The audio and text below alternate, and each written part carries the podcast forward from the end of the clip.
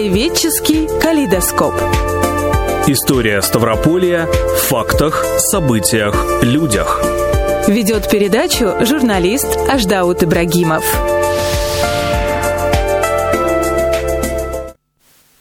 Добрый вечер, уважаемые радиослушатели. Сегодня наша передача посвящена событиям гражданской войны и новой экономической политики на Ставрополе. Об этом и о многом другом мы будем говорить с историком Алексеем Круговым. В одной из недавних передач мы рассказывали об установлении советской власти в нашем крае. Э, как события развивались дальше, Алексей Иванович? В 1918 году территория Ставрополья превратилась в арену ожесточенной гражданской войны. По соседству на Дону оформилось белое движение и была создана добровольческая армия. А, весной 1918 года большевиками был образован Северокавказский военный округ. Здесь формировалась Красная армия. А осенью э, того же 18 года Южный фронт стал главным э, фронтом гражданской войны. Повсеместно развернулись боевые действия, и наш Ставрополь дважды переходил, что называется, из рук в руки. И э, четыре месяца тяжелых боев между противоборствующими сторонами, между белыми и красными. Между тем, э, в Святокрестовском уезде, ныне Буденовский округ, началось масштабное восстание крестьян – это более 10 тысяч человек выступили против продовольственной диктатуры и принудительных мобилизаций да, масштабно, да. Между белыми и красными была масса русского народа, главным образом крестьян. Они вообще не хотели ни с кем воевать, а желали только одного получить землю и чтобы их оставили в покое. Но в покое их, естественно, никто э, не оставлял. Мобилизовывали во враждующие армии и старались отобрать у них и только что полученную землю, и продовольствие, да, такое было жестокое время, понимаете, и, к сожалению, страна разделилась на белых, красных, зеленых. Брат шел на брата, сын на отца, и несколько лет продолжалось это кровавое междуусобное противостояние. Оно, в общем, поставило под вопрос само существование единого российского государства. И э, этот раскол в нашем обществе, э, который произошел более ста лет назад, оказался настолько глубоким, что его последствия ощущаются и в наши дни. Ну вот чем завершились бои того боевого, как пелось в песне 18 года на Ставрополе? Ну, в 18 году оно закончилось победой Белого движения, и уже в декабре месяце вся территория Северного Кавказа, в том числе и наше Ставрополье, а, они перешли в сферу влияния добровольческой армии Антона Ивановича Деникина – решающим стал 1920 год. Основные силы добровольской армии э, потерпели тогда поражение под Орлом и начали отступать на юг. И вот 29 февраля 1920 э, года части Красной 32-й стрелковой дивизии заняли Ставрополь. И в губернии опять установилась советская власть. Но вот, безусловно, политика военного коммунизма не устраивала ставропольское крестьянство, разоренного войной. У нас аграрный регион, крестьянская губерния, и основой экономики Ставрополя и главным источником продовольственных ресурсов было, конечно же, сельское хозяйство. Оно пребывало э, в упадке. Вот крупные хозяйства практически исчезли. Война привела к гибели э, большого количества работоспособных мужчин. Многие вернулись в свои села инвалидами, калеками – Работать, как прежде, естественно, они не могли, более того, сами требовали ухода, и была утрачена большая часть рабочего скота, развивалась натурализация сельского хозяйства. И вот в таких э, условиях э, страна вошла в НЭП. Какого-то она была, это новая экономическая политика у нас на Ставрополе? Вы знаете, она была достаточно противоречивой. А, то, что наши крестьяне активно выступали против продразверстки, свидетельствуют крестьянские восстания, которые прокатились по губернии а, уже в 1920 году. В них участвовало, ну, по меньшей мере, 26 э, э, таких вот повстанческих отрядов.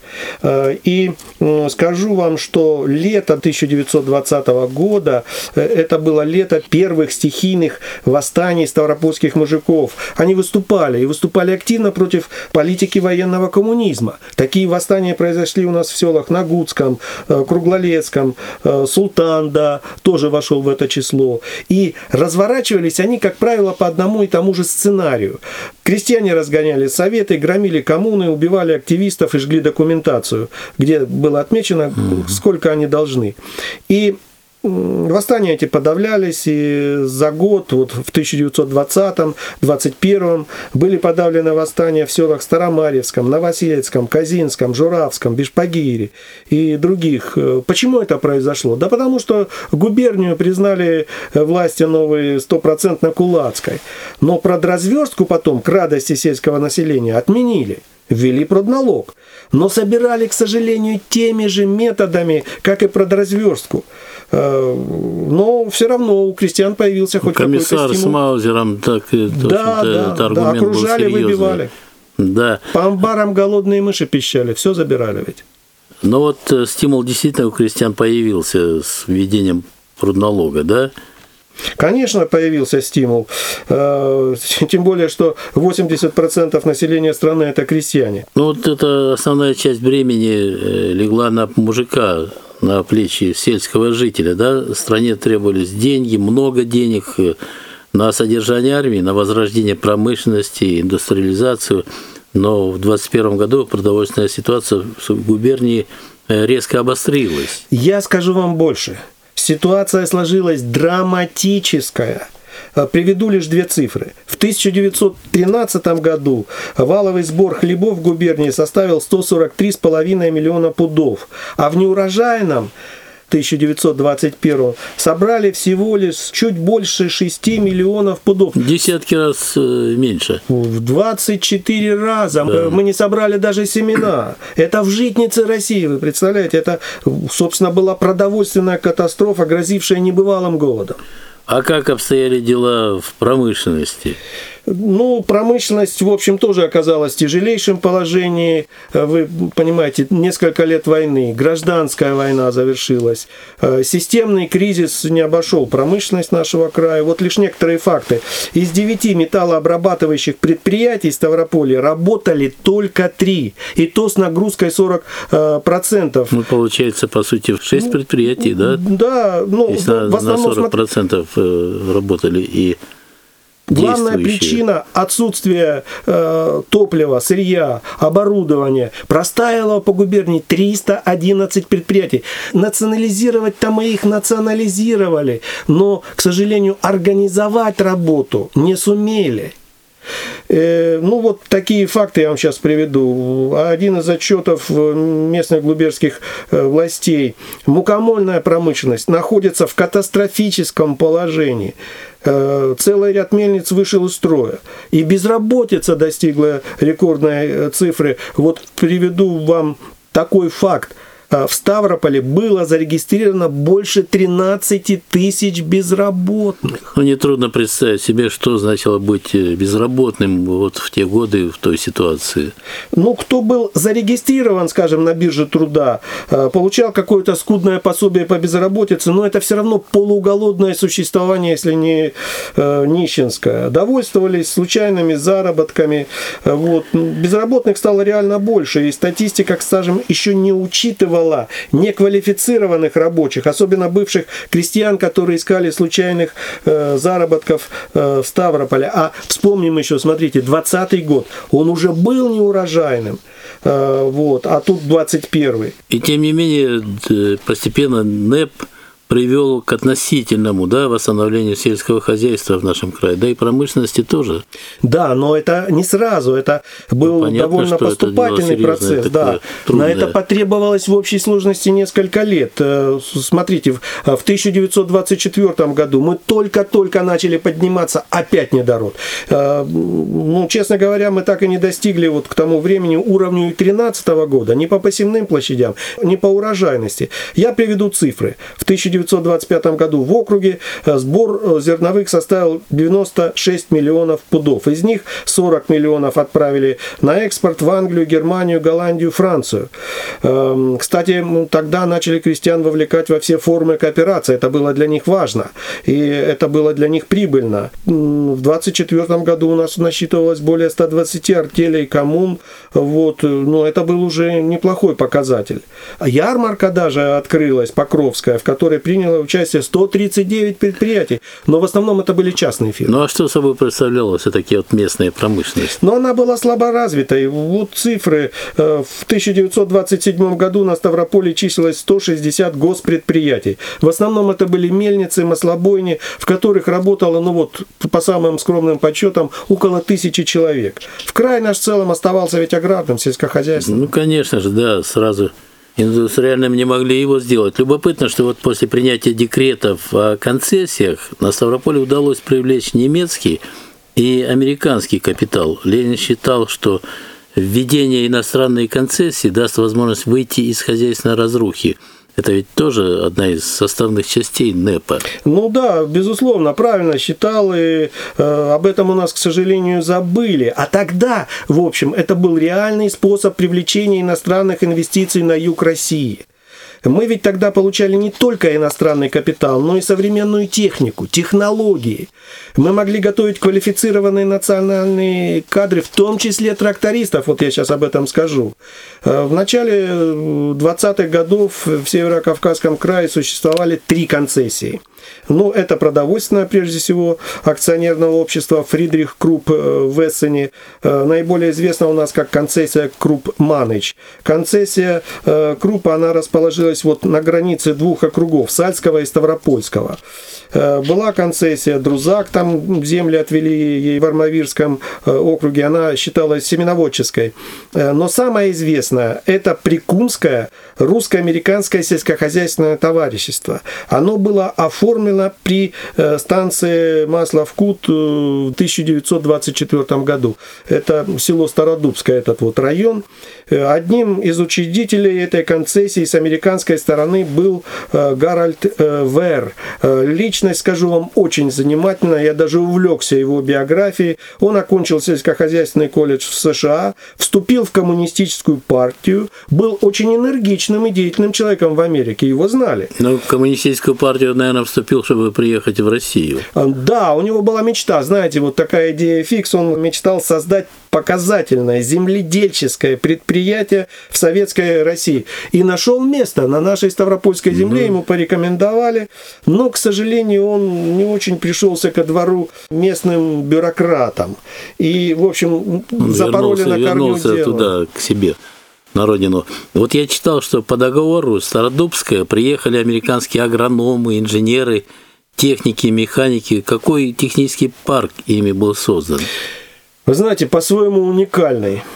К нам привезли современные американские трактора, кейс, катерпиллар, бороны, плуги, пресс для сена, культиваторы, машину для прокладывания дорог. И ту привезли. Это было настоящее чудо света для наших крестьян. Как и американский комбайн, Маккормик, он тоже был там. У нас его вообще отродясь никто не видывал, понимаете, такое вот чудо. Плюс запасные части, инструменты, оборудование для мастерских. Фактически, я посмотрел, создали современную по тем машино-тракторную станцию. Это в середине 20-х годов. На Северном Кавказе, на юге России такого не было. И урожай тогда получили втрое больше обычного. Давайте вообще вспомним, что представляли наши поля в те годы. Крестьяне жали вручную колосья, затем укладывали их эм, и молотили. Работали-то по старинке, ручками работали. Хотя до войны у нас, э, до Первой мировой, а потом гражданской, были жатки, лобогрейки, там, сноповязалки, но большинство вышло из строя, и ремонтировать негде было. Э, да, Современной а тут техники прорыв, да? катастрофически не хватало. А тут действительно, да, я считаю, это был аграрно-промышленный прорыв. Собирались крестьяне со всего округа посмотреть, посмотреть на комбайн. На трактор, комбайн, да. Но, тем не менее, вот в конце 20-х годов НЭП свернули, концессии закрыли. Печальный такой итог. Почему? Да, действительно, грустный итог, печальный итог. Американцы уехали домой, трактора раздали местным колхозам, но потом техника вскоре встала, запасных частей не было, это же была оригинальная техника.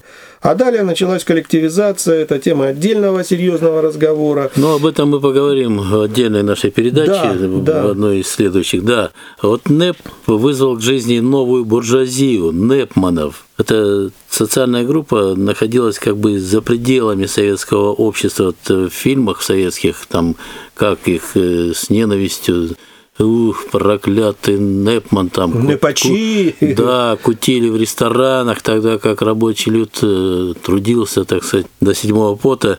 И вот эта социальная группа действительно была как бы, ну, за пределами, за рамками советского общества. Они не имели права голоса, не могли быть членами профсоюза, их дети не могли учиться в вузах. Да, безусловно, вы перечислили, вот такие ущемления в правах у них были. А, однако новая экономическая политика нуждалась в Непманах, хотя многие питали к ним отвращение. Вот, скажем, местная газета «Власть Советов» писала «Торгаши-спекулянты, черные дельцы, живущие на нетрудовые доходы, э, паразиты Непачи». Ну вот ну, да. Э, такие названия. Э, это был безжалостный набор выражений губернской прессы.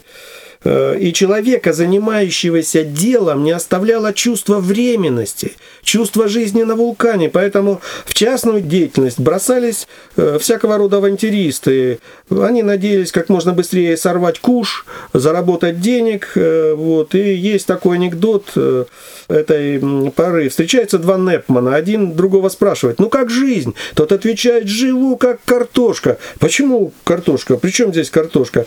Да, в общем, просто очень все. Если не сидят, то посадят. А не посадят, то съедят. Да, невеселый анекдот. Сто лет э, прошло с начала одного из самых страшных событий, произошедших вот на территории нашего края. Это голод 21-22 э, годов. Каковы его масштабы и последствия у нас вот на Ставрополе? Э, вы знаете, Аждаут Ажмурзович, я хочу вам сказать, что это было одно из самых ужасных событий нашей истории, истории Ставрополя, э, но и страны Голод тоже. был по всей России, По конечно, всей России, да, и 35 губерний крае. он охватил, не только Ставропольская, от него пострадали десятки миллионов людей по стране. Есть цифры, около 5 миллионов погибло от голода и, подчеркиваю, сопутствующих ему болезней. Что касается Ставрополя, тогда голод унес почти 50 тысяч жизней. В основном это ставропольские крестьяне. Э, более 100 тысяч человек покинули губернию в поисках хлеба. Вы знаете, такого наш край не знал за всю историю со своего существования. Ведь голод привел к случаям людоедства, самоубийства были, вызвал массовый рост беспризорности, преступности. И случались, эти факты были официально зарегистрированы. Э, крестьяне от голода убивали своих близких. Ну вот известно, что в 2021 году э, лето выдалось э, на Ставрополе чрезвычайно засушливым. Практически не выпало ни одного дождя, пыльный горячий восточный ветер и нещадно палящее солнце быстро превратили наши поля в безжизненную пустыню. Вы абсолютно правы. Это была вот безжизненная и пустыня.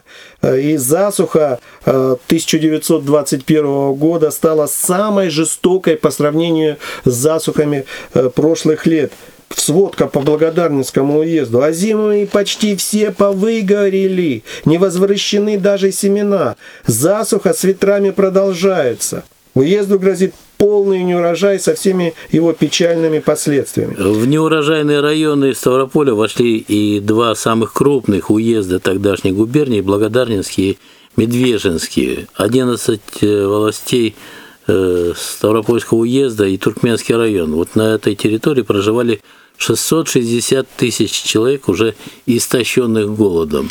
Ну, вы знаете, на самом деле э, их было гораздо больше. Ту цифру привели, это официальные Это официальные данные, данные да. Да. Ну и, как вы понимаете, вот этот призрак голодной смерти гнал людей с насиженных мест. И вот из неурожайных уездов началось повальное бегство. Мужики забивают хаты, забирают скорб, скарб, косилки. Цель одна – заработать на пропитание. Это отмечалось в документах официальных губернских властей. И я уже говорил вам, ну представляете, 100 тысяч крестьян со своими семьями, со своим имуществом э, выехали в более благополучные районы на Кубань, Терек, Горную республику. Добавлю, я был как-то на семинаре в Баку, и там подошла женщина на историческом семинаре и сказала, а вы знаете, что наш дедушка вывез нас в 1922 году Отсюда даже в Азербайджан. В Азербайджан, да. Хлебные Да. места. Э, И дело осложнялось тем, что эпидемия, сопутствующие, как вы уже сказали, голоду, болезни. Да, об этом свидетельствуют официальные документы э, вот того самого Ставропольского губернского исполнительного комитета. Я э, вам приведу цитату. Писали, что положение врачебно-санитарного дела катастрофическое. Это слово, кстати, во многих документах присутствует. У нас свирепствует небывалая эпидемия малярии. В настоящее время зарегистрировано 130 тысяч случаев этого заболевания. В некоторых селах Александровского уезда население было поражено поголовно. И далее пишут, в лечебных учреждениях имеется всего 1200 коек. Из 32 лечебных участков функционировало 15, вдвое меньше. А сколько было беспризорных детей, безнадзорных? Да, Их число выросло в разы сразу же, да? Ну, вы представляете, ну, такого никогда не было, чтобы в губернии насчитывалось 51 тысяча беспризорников. Это зима 1923 года. Десятки тысяч детей. Это главным образом были дети крестьянские в возрасте от 3 до 14 лет. Вообще запредельные цифры. И детские дома были переполнены. В них находилось э, 15 тысяч детей. А мы говорили, называл я вам цифру, 51, это вот то, что смогли посчитать. И это были дети, чьи родители умерли от голода, но их удалось спасти, там хоть как-то кормили. Э, Скажу э, вам, что губерния с трудом вообще преодолевала этот жесточайший кризис. Более подробно э, об этом трагическом событии наши слушатели могут прочесть в альманахе «Литературная Ставрополя» номер 2 за 2021 год. Там Алексей Иванович, вот вы упомянули, вспомнили этот замечательный альманах Ставрополя. Этот год, 2021, вы, конечно, знаете, это год 80-летия альманаха. Его первый номер вышел э, в июне 1941 года. Там работали очень творческие, талантливые люди. Среди первых авторов Семен Петрович Бабаевский, Андрей Максимович Исаков, Эфендий Мансурович Копиев, Илья Васильевич Чумак, Карп Григорьевич Черный, поэты Карачая, Чечни, Дагестана, Осетии. Ну, вы перечислили самых известных э, тогда э, писателей. Но не всех, конечно, но ну, вот, в самых, да, это самых, очень самых, известные, очень конечно. популярные были. Ну, вы понимаете, что альманах это яркое явление в культурной жизни нашего края. Э, Добавлю, что с 2005 года бессменным руководителем и главным редактором является член Союза писателей России Владимир Владимир Павлович Бутенко. Бутенко, наш большой Ваш друг. автор, да. И автор, он много лет с нами и- сотрудничает. Но вы знаете, что мне близко, ему удалось создать коллектив единомышленников, настоящих мастеров художественного слова. Такие да, вот он авторы. сам очень талантливый человек и притягивает таких же э, молодых Безусловно. талантливых ребят. А издание становится интересным, содержательным. И э, в нем начинали да, э, деятельность многие известные в Ставрополе, да и в губернии, в крае писатели, поэты, журналисты, настоящие хранители литературных традиций. Э, Поэзия и проза, критика и публицистика. Это вот малая часть того, что может найти искушенный читатель на страницах журнала. Вообще он стал интересным. Мне м, нравится его читать, да. И он продолжает э, жить, радовать своих читателей и поклонников. Я скажу вот о себе лично. Начал в нем публиковаться, э, страшно сказать, в прошлом веке. В 1991 году, вот э, в номере четвертом вышла э, статья, и моя первая статья в альманахе. И Как историка. сотрудничаю, да, уже 31 год. И продолжайте сотрудничать, э, публиковать Спасибо. в этом замечательном альманахе свои исторические заметки, статьи. Я думаю, их с интересом читают наши земляки, как они слушают и нашу радиопрограмму «Краеведческий калейдоскоп», очередной выпуск, который подошел, к сожалению, к концу. И мы, историк Алексей Кругов и журналист Аждаут Ибрагимов, прощаемся с вами, наши уважаемые слушатели, на неделю. Встретимся в эфире «Маяка» в следующую пятницу в 20 часов 5 минут. До свидания. Всего вам доброго. Берегите себя и всем здоровья.